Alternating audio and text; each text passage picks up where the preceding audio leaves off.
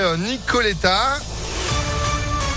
La météo toujours printanière, ça ne va pas durer malheureusement. Et puis l'info de Sandrine Ollier, bonjour. Bonjour Phil, bonjour à tous. À la une à Lyon, dernier jour aujourd'hui de la foire à Eurexpo. Une édition des retrouvailles après deux ans d'absence pour cause de crise sanitaire et les visiteurs semblent avoir apprécié le retour de cet événement. Ce qu'il y a, c'est qu'on est content d'être venu parce que quand même, ça fait du bien. C'est toujours plaisant hein, de, de découvrir des exposants les nouveautés. Euh, et puis bon, les, les gens sont très accueillants. Donc à partir de là, euh, l'échange se fait et voilà.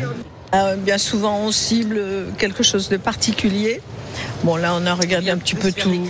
On a fait quelques emplettes, voilà. Plus pour la balade.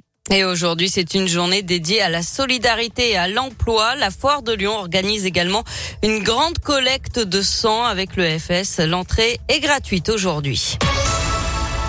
L'actualité, c'est aussi l'ouverture aujourd'hui d'un centre d'accueil pour la protection temporaire des déplacés ukrainiens. Il se situe à Villeurbanne. Il va leur permettre d'avoir accès à toutes les démarches administratives, que ce soit pour l'autorisation provisoire de séjour, pour la santé, les aides sociales ou pour la scolarisation des enfants. 400 autorisations de séjour ont déjà été délivrées par la préfecture du Rhône. 13 ans après, un suspect comparé à partir d'aujourd'hui pour le meurtre d'une postière dans l'Ain. En 2008, la victime, mère de deux enfants et enceinte de cinq mois au moment des faits, avait succombé à 28 coups de couteau. Un temps soupçonné dans cette affaire, l'ancien acteur Gérald Thomasin est depuis porté disparu. L'ADN d'un autre suspect avait été retrouvé sur les lieux du crime. Il nie les faits. C'est lui qui est comparé devant la cour d'assises de l'Ain à partir d'aujourd'hui. Le verdict est attendu le 4 avril. L'inauguration aujourd'hui d'une épicerie sociale et solidaire pour les étudiants à Lyon, en plus de proposer des produits éco-responsables issus des circuits courts et vendus jusqu'à 30% moins cher. Ce sera également un lieu d'échange. Elle ouvre ses portes à l'université Lyon 3 à la manufacture des tabacs.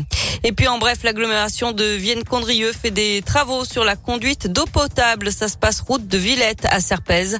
La circulation sera impactée pendant quatre semaines. Du sport avec du rugby, la 21e journée du top 14 et la défaite du Loup à Toulouse, 27 à 19. Les Lyonnais qui sont sixième désormais du classement à égalité avec La Rochelle et Castres.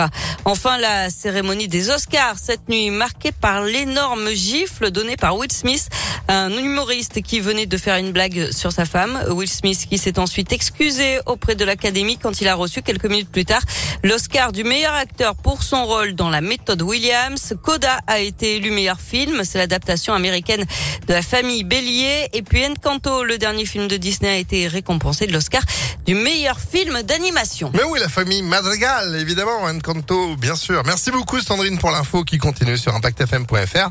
Vous êtes de retour à 11h. À tout à l'heure. Allez, à tout à l'heure. La météo, c'est